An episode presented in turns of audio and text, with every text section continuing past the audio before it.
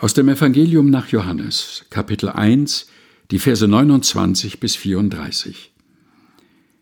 Am nächsten Tag sieht Johannes, dass Jesus zu ihm kommt und spricht, siehe, das ist Gottes Lamm, das der Welt Sünde trägt. Dieser ist's, von dem ich gesagt habe, nach mir kommt ein Mann, der vor mir gewesen ist, denn er war eher als ich, und ich kannte ihn nicht aber damit er offenbar werde für Israel, darum bin ich gekommen zu taufen mit Wasser. Und Johannes bezeugte es und sprach, ich sah, dass der Geist herabfuhr wie eine Taube vom Himmel und blieb auf ihm, und ich kannte ihn nicht.